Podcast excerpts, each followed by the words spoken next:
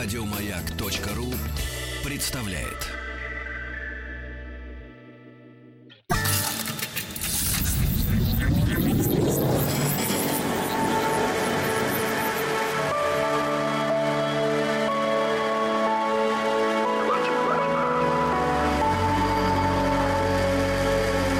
Стаховский лайф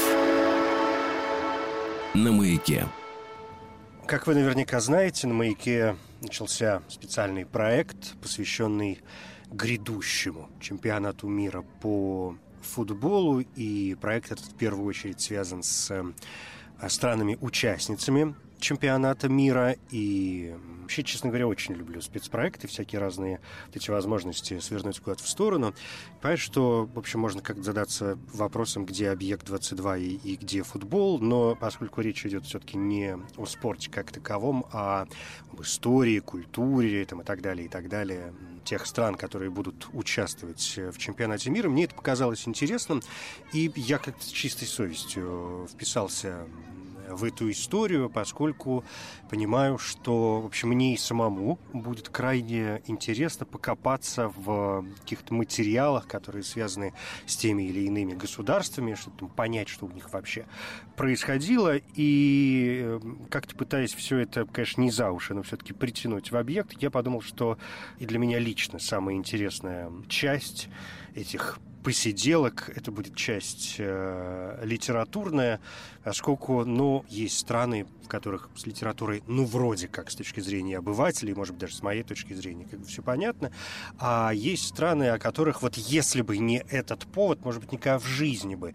не возникла мысли туда заглянуть. Так что сегодня такая своеобразная первая серия вот этого спецпроекта, и она с одной стороны, очень простая, с другой стороны, очень сложная, поскольку, э, сразу скажу, речь сегодня пойдет о Польше, и вот знаете, прежде чем мы непосредственно как-то пойдем в сторону польской литературы, я вообще понял, что я как-то в очередной раз убедился в том, что вот случайности не случайны. Почему именно Польша э, становится таким началом всего этого э, проекта? Но сначала я подумал, что была бы какая-то другая страна, у меня бы даже параллелей не возникло. А тут э, с моей фамилией как-то, в общем, что называется, сам Бог велел. А во-вторых, не поверите, буквально несколько дней назад я встретился со своими польскими друзьями, с ребятами из э, Варшавы. И мы, среди прочего, обсуждали польскую литературу, ну, в разных каких-то ее проявлениях, а, поскольку мне там интересно, что происходит в Польше в этом смысле и сегодня. И, среди прочего, мы, конечно, моментально стали разговаривать о Генрике Синкевиче и, конечно, в первую очередь его великом э, романе «Квовадис», «Кому грядеши», э, в таком хрестоматийном переводе на русском. Он лауреат Нобелевской премии, как вы знаете. И я, в общем, в этот момент совершенно не представлял, что э, разговор с этими ребятами и какие-то наши умозаключения могут мне каким-то образом в самое ближайшее время пригодиться. И буквально на следующий день я вдруг узнаю, что как-то вот есть возможность поучаствовать в этом спецпроекте на, на маяке и думаю, господи, ну вот, ну ничего же не предвещало, и вот оно, а, и вот оно, здравствуйте. Но это так, знаете, не, не, не обязательно и заметки на полях, я, честно говоря, сегодня окунаясь в историю Польши, а я так себе этот спецпроект в объекте 22 представляю в формате такой, знаете, И я, наверное, совершенно не хочу сегодня говорить о Генрике Синкевиче, с ним все понятно. Это, конечно, величайший польский писатель с точки зрения, во всяком случае, обывателя, да, эти вот мои друзья, ребята из Польши, они там не литературоведы, они не филологи, то есть они просто такие обычные нормальные польские э, парни, там занимаются каким-то своим бизнесом и, в общем, в ус не дуют. Вот для них, для рядового человека, Сенкевич, безусловно, главный польский писатель. Вторая причина, по которой я, наверное, сегодня, может быть, ни слова не скажу о Сенкевиче, хотя вот уже что-то наговорил, это то, что поскольку он лауреат Нобелевской премии, то мы, конечно, сделали о нем программу в цикле «Литературный Нобель», и поэтому, если хочется узнать что-то больше, то это вот туда. Это к тем подкастам, которые можно найти, как всегда, и на сайте радиостанции «Маяк», и в iTunes, и в каких-то других э, источниках они тоже присутствуют. Хотя о нобелевских лауреатах других, там два слова я позволю себе сказать. Ну да ладно, литература Польши. Значит, смотрите, э, я тут пошел в ней копаться и э, сразу стал натыкаться на какие-то довольно забавные вещи. И я хочу не в оправдание, а просто в понимание сказать, что, конечно, я сейчас не собираюсь читать там для вас академическую какую-то лекцию, боже упаси, кто я такой, в конце концов, а просто поделюсь э, какими-то моментами, случайными или не случайными, и собственными ассоциациями, да, тем, что вот у меня в голове творится относительно литературы Польши и, и то, что мне тут попадалось под руку. Во-первых, мне показалось забавным, что вообще, насколько я понимаю, первым автором поляком которого такой, значит, с чистой совестью считают поляком, был некто Винсент Кадлубек. Ну, я говорю некто, потому что он некто для меня, для людей, которые занимаются историей, там, вообще историей Польши, вообще историей литературы польской в частности. Понятно, что это имя хоть о чем-то говорит. Винцентий Кадлубек был э, краковским епископом. Это первый польский хронист, ну, то есть это такая историческая и религиозная, конечно, история. Это 12 век, начало 13 он родился в 1160 году, а умер в 1200 23-м, естественно, в монастыре, ну, поскольку он э, епископ. И, конечно, он причислен католической церкви уже давно к числу блаженных. И главная, в общем, его заслуга, почему его сегодня так активно помнят, это написанная им хроника, которая пользовалась в Польше огромной славой, была предметом школьного изучения и подражания. Эта хроника состоит из четырех книг.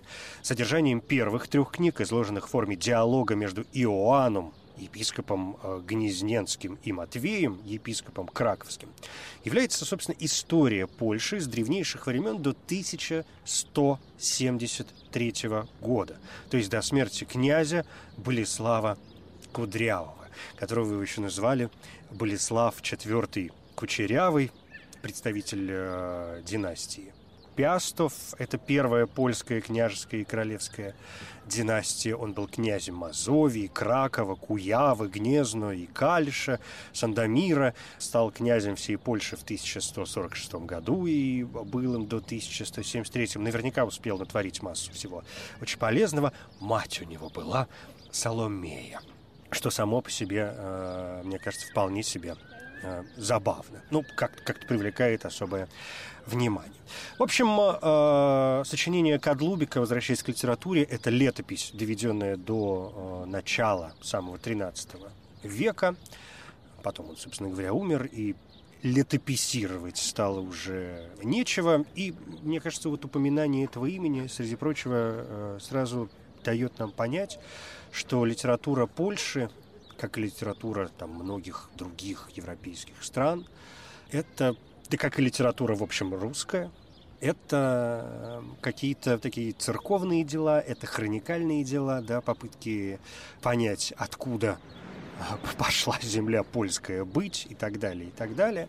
И, в общем, э, довольно длительное время все это развивалось именно в таком ключе, поскольку здесь можно, если переместиться, например, сразу в век 15, то возникает э, имя Яна Длугаша, э, польского историка и дипломата. Он был крупным католическим иерархом, и он написал историю Польши уже аж в 12 томах. Он был, кстати, учителем королевских э, детей, в общем, очень серьезный такой э, человек. Э, и вот он написал уже историю Польши в 12 томах, и эта летопись польская начинается с древних времен и доведена, как это обычно бывает, почти до смерти ее автора, а умер он в 1480 году. Переходя к литературе нового времени, то есть как-то исходя из э, средневековья, ну, там, понятное дело, войны какие-то бесконечные продолжаются, и всевозможные церковные дела, какие-то реформы, если, как ты говорить, очень, знаете, вырывать э, какие-то параграфы и абзацы из всего этого огромного пласта, то польская литература, именно, может быть, как литература, возникает в те времена, когда в Западной Европе средневековые рыцарские замки с распевавшими в них менестрелями ушли уже в прошлое. То есть литература возникает в период создания предпосылок для развития капитализма в тот момент, когда шляхта, ну, мы это слово хорошо знаем, а, кто-то еще из школьной программы, кто-то для кого, скажем, культура явление более серьезное, чем история, благодаря, скажем, русским операм и, там, например, нашему Сусанину, ну, то есть опере «Жизнь за царя» э, Глинки, где вся эта польская чехарда вполне себе э, показана. Ну, в общем, э, развивается капитализм, развивается политическая борьба шляхты за неограниченную власть, и, в общем, вот где-то на этом фоне пошли какие-то новые процессы, на которые там ученые обращают отдельное внимание. Если говорить, кстати, вот переходить уже там в какой-то 16 век, мне здесь кажется довольно любопытный момент. Мы недавно э, здесь, в проекте «Стаховский лайф» в объекте 22 вспоминали выдающихся ученых, э, и тогда ну, как-то заходила, мне кажется, речь о Николае Копернике, который, конечно, в первую очередь ученый, но э, труды которого изучаются и с точки зрения э, литературы. Поскольку вот даже какие-то хроникальные вещи, да, а, вещи исторические, это ведь все равно вещи, ну, в какой-то мере и степени не чисто литературные с нашей сегодняшней точки зрения. Это вещи, в общем, а, научные, да, истории как науки. Также и здесь, если Коперник – а здесь я позволю себе напомнить, поскольку многие об этом занимают, э, забывают, Николай Коперник все-таки польский товарищ, да, астроном, э, математик, экономист, каноник эпохи Возрождения, автор э, гелиоцентрической системы мира, научная революция, все вот это вот, вот это вот все прекрасное, то, что происходит.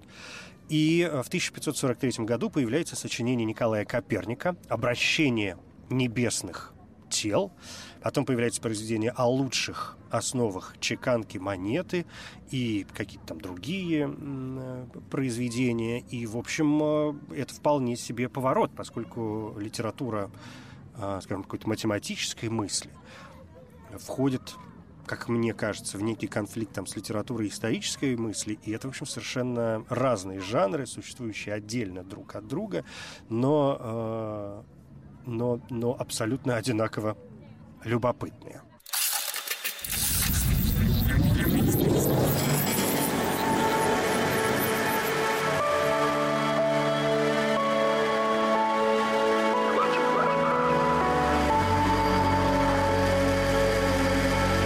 Стаховский лайф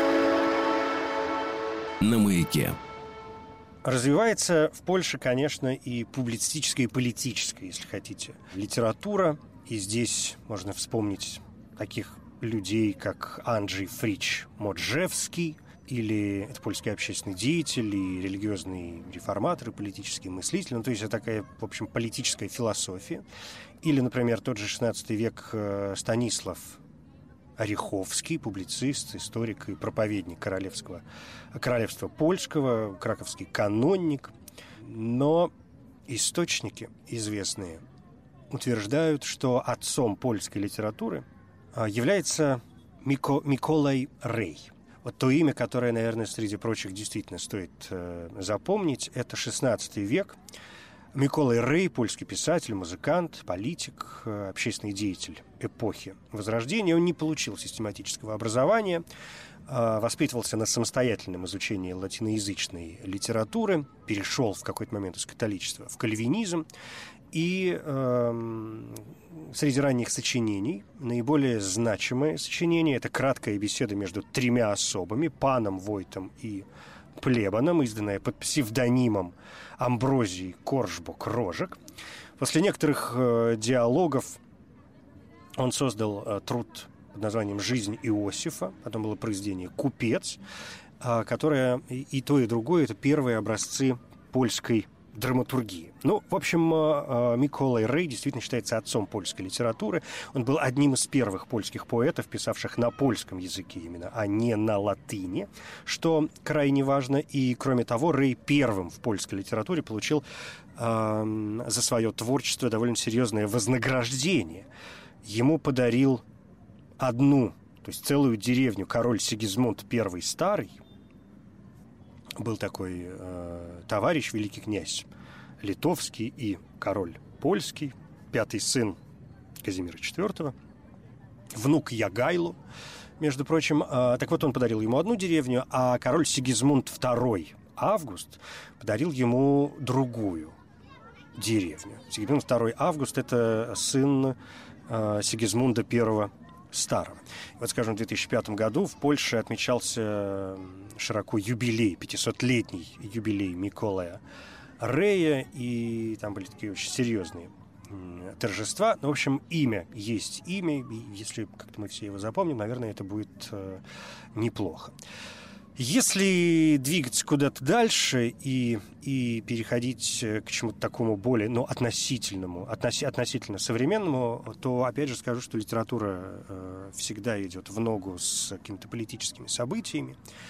И если переходить в 17 век, то это период крестьянских бунтов, э, и решающим фактором во всей польской культурной жизни становится орден иезуитов, который держал в своих руках все школы, а, впрочем, очень немногочисленные, доступные исключительно для шляхетских сынков, и этот период иногда даже называют иезуитским периодом. И как напоминание об уже угасающей эпохе выделяется Вацлав Потоцкий. Это последний польский арианин, который к старости под угрозой изгнания принял католицизм. Вот его поэтическое наследие довольно широко. Оно содержит около 300 тысяч строк.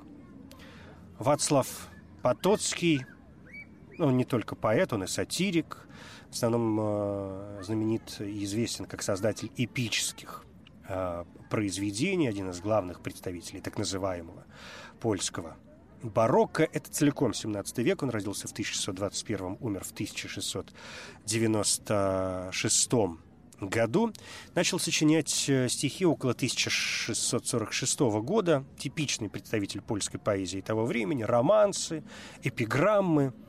И вот здесь возникает такое такое понятие, такой жанр, как фрашка. Это э, литературный жанр, который получил в польской литературе распространение, начиная с XVI века, благодаря влиянию двора королевы Боны. Э, королева Бона Сфорца де Арагона – это миланская принцесса, которая к тому же была еще и королева польская, и великая княгиня литовская. Это вторая супруга короля Сигизмунда I, вот того самого старого. Она жила в конце 15 в начале 16 ну, в первой половине 16 э, века. И вот в ее время значит, э, распространилась фрашка благодаря влиянию двора королевы Бона и многочисленным путешествиям поляков в Италию. Они ездили туда для того, чтобы как-то усвоить гуманистическое образование и перенять весь блеск и лоск итальянский. В обычном употреблении вообще фрашка – это э, пустяк, мелочь, ну, ерунда какая-то. И это слово в разных языках перекликается там, да, с, с этим же словом в других языках. Его можно найти там не только в польском, но и, например, во французском, э, где оно тоже означает, ну, например, шалость. В общем, э, с точки зрения литературного жанра, фрашка полагают, было впервые употреблено Яном Кахановским для обозначения таких э, литературных произведений, которые соединяют в себе признаки эпиграмм, но отличаются от них сильно шутливым и довольно пикантным э, тоном. Обычно фражки, как и эпиграммы, состоят из двух-четырех строк, иногда иногда, но очень редко они бывают длиннее, сочиняются на самую разную э, тематику, и сам Ян Кахановский, польский поэт э, эпохи Возрождения, вообще первый великий национальный поэт Польши. Это 16 век. Он как-то прожил, в общем, не очень долго. Родился в 1530-м, умер в 1584-м. В общем, глав, у него автор э, э, героико-комической поэмы «Шахматы», трагедии «Прием греческих послов». Ну, в общем, крайне известный э, товарищ, как я уже сказал, отец ну, если не отец, то первый великий национальный поэт Польши. И вот он писал свои фражки, главным образом, в молодости. Напечатаны они, они, правда, были только в год его смерти, в 1584 И сам он говорил, что фражка – это все, о чем мы только думаем все, что мы делаем. Нет ничего прочного на свете. И вот после него фражки нашли много подражателей, и, я не знаю, мне кажется, в России э, зачастую они известны благодаря творчеству, в том числе Станислава Ежелеца, польского поэта, философа, писателя, сатирика, но э, о нем я, может быть, скажу. Что, что-то еще несколько позже. И возвращаясь к Потоцкому, который писал романсы, эпиграммы, фражки и религиозную поэзию, то э, специалисты вообще считают его самым оригинальным и в то же время одним из самых народных поэтов старой Польши. И поскольку он написал там порядка 300 тысяч, э, некоторые полагают, что порядка 300 тысяч стихотворений, то и в переводе на русский язык найти его крайне несложно.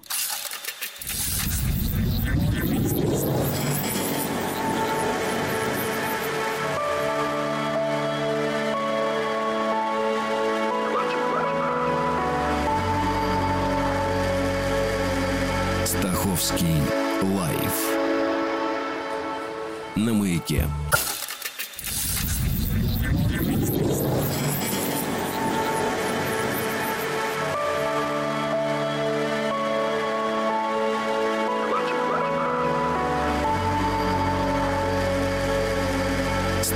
Стаховский лайф на маяке.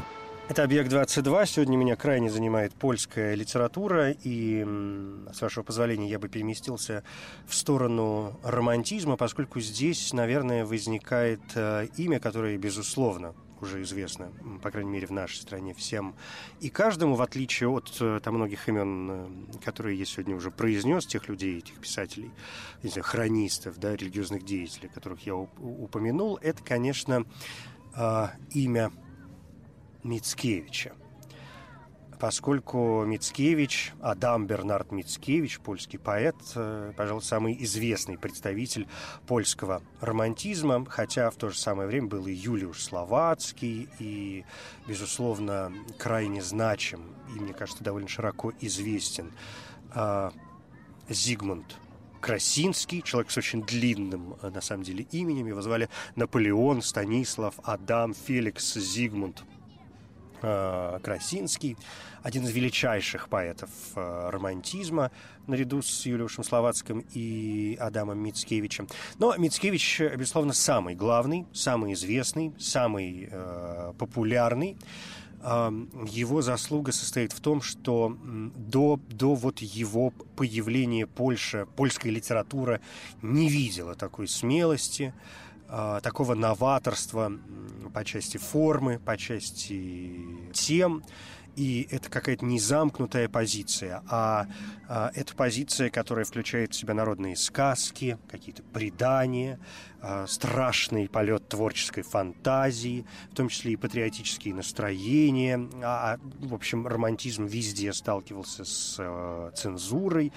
И все это, в общем, происходит такой очень серьезный сдвиг в польской литературе, и не только в поэтической, но и в прозаической э, форме. И здесь, конечно, тоже можно назвать еще кучу каких-то имен, но э, это, это, это вопрос какого-то отдельного исследования. Конечно, главная поэма Мицкевича, наверное, самая известная его поэма, это «Пан Тадеуш», как называется, шедевр, крупнейшее его произведение, эпическая поэма, которая была написана в 1832-34 э, годах. Причем он писал ее в Париже поскольку жил в эмиграции, и в Париже эта, по... эта поэма была впервые издана в 1834 году. Она состоит из 12 частей, общий объем порядка 10 тысяч строк – полное название книги «Пантадеуш» или «Последний наезд в Литве. Шляхетская история 1811-1812 годов» в 12 книгах, писанная стихами. А, вот слово «наезд», которое здесь появляется, вообще это древний польский термин, который означает «военное нападение», хотя в старом польском законодательстве, например, а, это способ выполнения решения суда силами истца. Понимаете, да? Способ выполнения решения суда силами истца. Ну, а позже вооруженное нападение с целью э, отъема собственности. В русском языке слово «наезд», кажется, сегодня имеет практически то же самое значение. Ну, может быть, в менее каком-то глобальном э, смысле. Действие поэмы «Пан Тадеуш» происходит на протяжении пяти дней в 1811 году и одного дня в 1812 на берегах Немана, на Литве, перед нашествием Наполеона на Россию, и главные герои книги Тадеуш и Зося.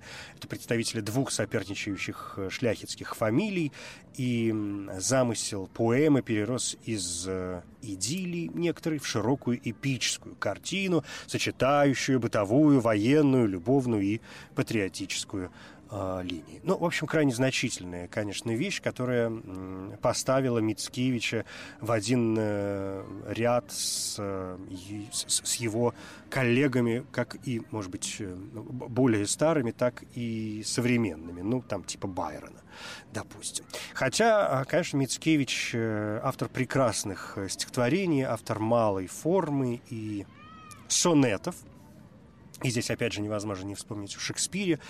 Понятно, что Шекспир, шекспировские сонеты для нас это, это, это наше все, наше глобальное мировое все. Но вот сонеты Мицкевича мне тоже кажутся крайне интересными, и, да и прочие стихотворения. А, и они, мне кажется, очень хорошо переведены и на русский язык, и я хочу верить, что вы их почитываете периодически. Если нет, ну вот вам повод к ним обратиться. Я позволю себе Сейчас что-нибудь вам прочитать, ну так, между строк. Ну вот, скажем, ну вот, скажем, э, стихотворение, которое называется «Визит». Мне кажется, очень милое. Едва я к ней войду, подсяду к ней, звонок. Стучится в дверь лакей. Неужто визитеры? Да, это гости, вот, поклоны, разговоры. Ушел. Но черт несет другого на порог — Капканы бы для них расставить вдоль дорог, нарыть бы волчьих ям. Бессильны все затворы. Ужель нельзя спастись от их проклятой своры? О, если б я удрать на край вселенной мог!» Докучливый глупец, мне дорог каждый миг, а он, он все сидит и чешет свой язык. Но вот он привстает. Ух, даже сердце бьется. Вот встал — вот натянул перчатку, наконец. Вот шляпу взял. Ура, уходит. Вот творец. Погибли все мечты. Он сел. Он остается. И вот здесь я, пожалуй, э, позволю себе перемахнуть сразу в 20 век и сказать несколько слов о лауреатах Нобелевской премии по литературе из э, Польши. Это всего четыре персоны, и первым стал Генрик Сенкевич. Вот здесь скажу все-таки о нем два слова. Это 1905 год. А, первый польский писатель, ставший лауреатом а, Нобелевской премии по литературе. Некоторые полагают, что он получил ее за свой самый главный и самый известный роман «Камо Гридеши», «Кво Вадис», а, роман эпопеи о Древнем Риме. Это, конечно, не так. Нобелевская премия, никогда не устану об этом говорить, довольно редко, практически никогда не давалась за какое-то конкретное произведение. Чаще всего это такая совокупность э, заслуг, и Сенкевич получил премию за как, как выдающийся эпический э, писатель. Э, а, скажем, Карл Давид Афвирсон, который был секретарем Шведской академии, который вручал ему награду, в то время он э, несколько раз э, сказал о важности и значимости как раз именно другого произведения Генрика Сенкевича. Э, это книга «Потоп», историческая трилогия, в действии которой разворачивается в Польше 17 века во время великих исторических э, потрясений. Вторым э, лауреатом Нобелевской премии из Польши стал Владислав Реймонд, 1900 э, да, 1924 год, крайне значимая фигура для польской литературы. Он начал писать в 1893-м. И такой, в общем, уже и символизм, и критический реализм. Но э, главная его книга – это, конечно, роман «Мужики», который вышел в русском переводе еще в начале 20 века. Владислав Ходосевич э, его переводил. Но э, Реймонд, э, в общем, человек, о котором тоже есть э, программа в цикле литературный Нобель, поэтому, если как-то интересно, это все туда. А, поэтому сейчас больше о тех авторах, о которых я еще не успел сделать программу в цикле «Литературный Нобель», и это поэты. В 1980 году премию получил Чеслов Милош. Тогда много говорили, что это довольно политическая история, это он был поэтом-эмигрантом, с 1960 года жил в Соединенных Штатах. Ну, понятно, почему политическая история, потому что Польша – это, в общем, социалистический лагерь, как ни крути, и Чеслав Милош, в общем, не очень себя с ним ассоциировал и уехал в Соединенные Штаты, где довольно серьезно и много работал, но я не знаю.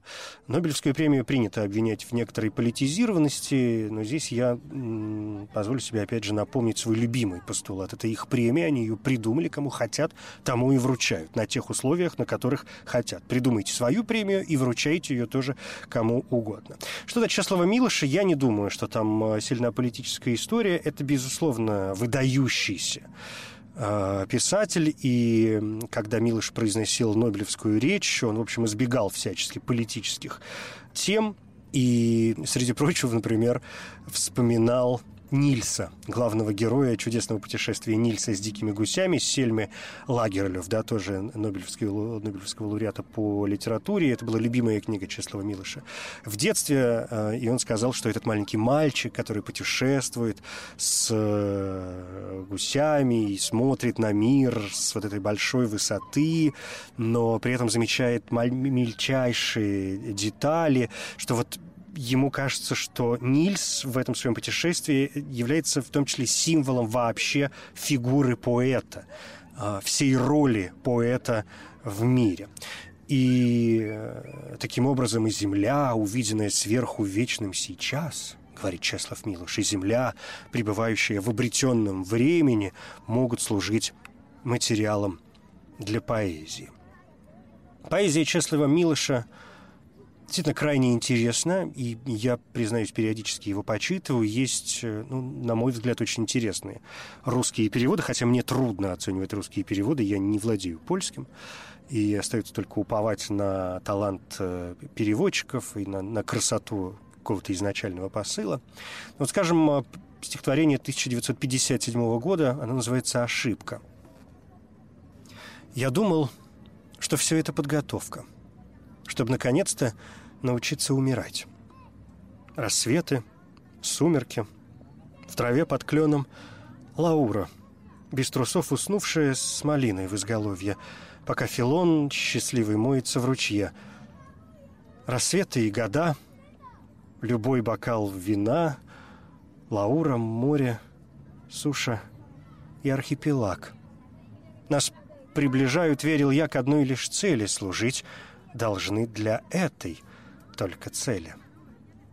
Но паралитик с улицы моей, которого передвигают вместе с креслом из тени к солнцу и от солнца в тень, глядит на кошку, листья и блестящее авто, одно и то же бормоча.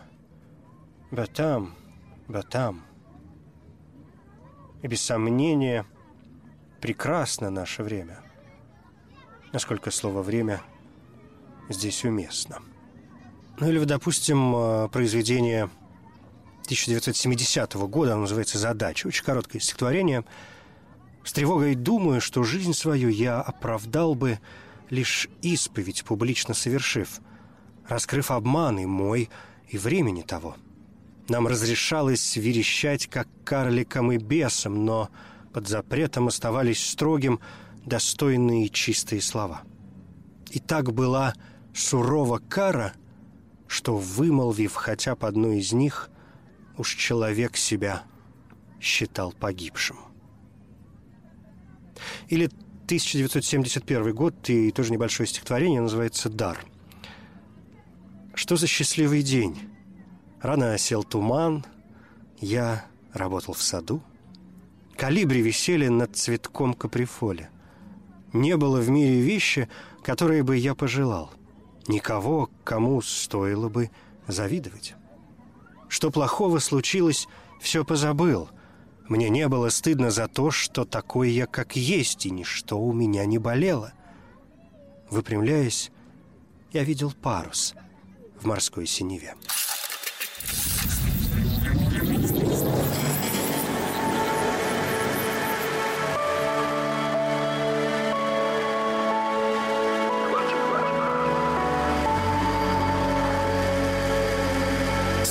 Русский лайф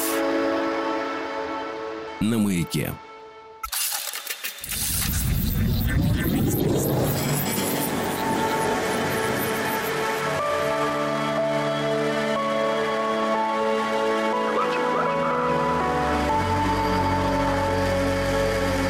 Стаховский лайф на маяке. Последний на данный момент лауреат Нобелевской премии по литературе из Польши – это Вислава Шимборская, польская поэтесса. Она родилась в 1923 году, умерла в 2012-м. Совершенно потрясающая, конечно, поэтесса. Она получила премию за поэзию, которая с предельной точностью описывает исторические и биологические явления в контексте человеческой реальности. Ну, это стандартный перевод э, этой формулировки на русский язык. Она, когда начинала свою Нобелевскую речь, она начала ее словами. Самой трудной, когда произносишь речь, считается первая фраза «У меня это, стало быть, уже позади. Ну, вообще у нее прекрасная поэзия, я, честно говоря, очень ее люблю. Ну, вот, скажем, произведение, которое называется «Элегическая арифметика», ну, в нем какой-то божественный замысел, как в любой великой поэзии присутствует. Сколько тех, кого я знала, если вправду я их знала, мужчин, женщин, если такое деление остается в силе, ступила за тот порог, если это порог, перебежала через этот мост — если назвать это мостом. Сколько их после жизни, долгой или короткой, если для них это какая-нибудь разница. Хороший, ибо началась, плохой, ибо кончилась, если они не считают, что наоборот. Оказалась на том берегу, если оказалась, и если есть тот берег. Не дано мне знать определенно их дальнейший жребий, если даже это общий их жребий и еще это жребий. Все, если это слово не слишком узко, — у них позади, если не впереди. Сколько их выскочило из мчащегося времени, и в отдалении все жалостнее тает, если стоит верить перспективе. Сколько, если вопрос имеет смысл, если можно прийти к окончательной сумме, прежде чем ты добавишь себя самого, уснула глубочайшим сном, если нет более глубокого. До свидания, до завтра, до следующей встречи. Этих слов они уже не хотят — если не хотят повторить. Обречены на бесконечное, если не иное молчание. Заняты только тем, если только тем, к чему их принуждает отсутствие. Это перевод с польского Натальи Астафьевой, прекрасная Вислава Шимборская, заслуживающая всяческих, на мой взгляд, э, похвал. Ну вот после, собственно, Нобелевской премии мне осталось, наверное, какую-то вишенку на торт э, сюда возложить. Я вот пытался сказать два слова о Станиславе Ежелеце, одном из самых известных у нас писателей. Он, конечно, совершенно прекрасный. Мне кажется, что а, вот его какое-то сатирическое основание несколько портит ему там прочую репутацию, хотя его там непричесанные мысли, изданные в России еще в 1978 году, конечно, крайне популярны, но у него есть там и более серьезные вещи. Например, целые э, поэтические сборники, те же самые. Или, скажем, у него э, в 1958 году вышла антология из тысячи и одной фрашки, наше любимое слово сегодня. И эта антология содержала э, двух четырехстрочные стихи эпиграммы, которых вот э, Станислав Ежелец сочинил крайне много. Ну, в общем, человек, конечно, крайне интересный. Многие из тех, кто лез в светило, повисли на фонарях, например, да, или, или что. И кнут пускает побеги, попав на благоприятную почву. Но под занавес э, не Станислав Ежелец станет вишней на торте, а воспоминание о том, что, ну, помните, конечно, одно время, там несколько лет назад, весь интернет обошла фотография книги так, в общем, ничем не, примеча... не примечательно первый раз книги в серой обложечке с какими-то черными э, ветвями, обтрепанной серой обложечке, и книга эта называлась «Конец». Автором ее был некто Ежи Пшиздецкий. Все, конечно, дико хохотали в тот момент на этим сочетанием авторства Ежи Пшиздецкого и книга под названием «Конец». И ничего такого даже придумать нельзя, и многие полагали, что это фейк, да, что это какая-то придуманная история, но что-то как-то где-то подспудно подумывали, что ну, это, невозможно, ну, это невозможно сочинить. Наверняка э, это должна быть настоящая вещь, и это действительно настоящая вещь, то есть эта книга существует, повесть «Конец» Ежи Пшиздецкого в переводе с польского языка Головского и Лариной. Была издана в Советском Союзе еще в 1965 году, и она рассказывает о о, о Второй мировой войне, и там, значит, и поляки э, и, и, и, и немцы, и польские партизаны, которых окружают немцы, и тут же как-то русские, к которым э, поляки относятся с большим подозрением, но по известным, конечно, причинам, поскольку нечего было с Гитлером Польшу делить.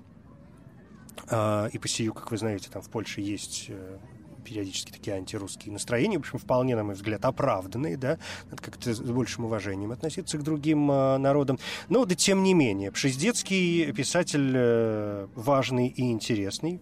Он прозаик. Он, кстати говоря, еще жив. Он родился в 1927 году, ему 91 год. 8 апреля не так давно исполнился. Он написал массу каких-то произведений. Многие из них переведены на русский язык. Конец – это как раз книга о польско-советской в некотором роде вражде. А, есть произведение «Трое над черной рекой», «Ясность ночи», «Знак жизни». А, есть экранизации. Вот, скажем, есть довольно занимательный фильм, который называется «Приговор». Он вышел в 1961 году, и в 63-м его показали и в Советском Союзе. А, есть радиопостановки. Есть, например, совершенно потрясающая радиопостановка. Она называется «Зажигалка» Ежи Пшиздецкого 1981 года. Но у нее очень неудачный формат, 65 минут. Она длится вроде как не туда и не сюда. Но при желании это можно найти и послушать. Вот такая она польская литература. Я Евгений Стаховский. Спасибо.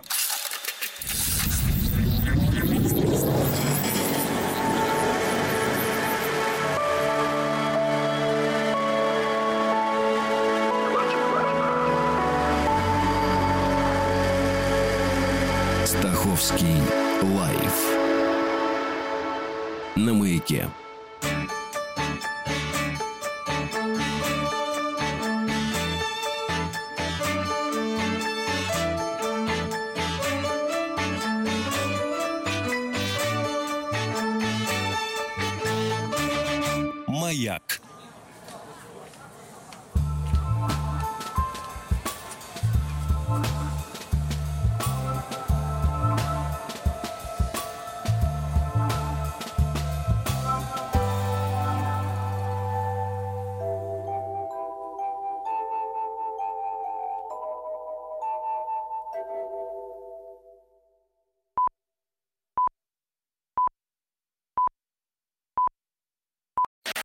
Еще больше подкастов на радиомаяк.ру.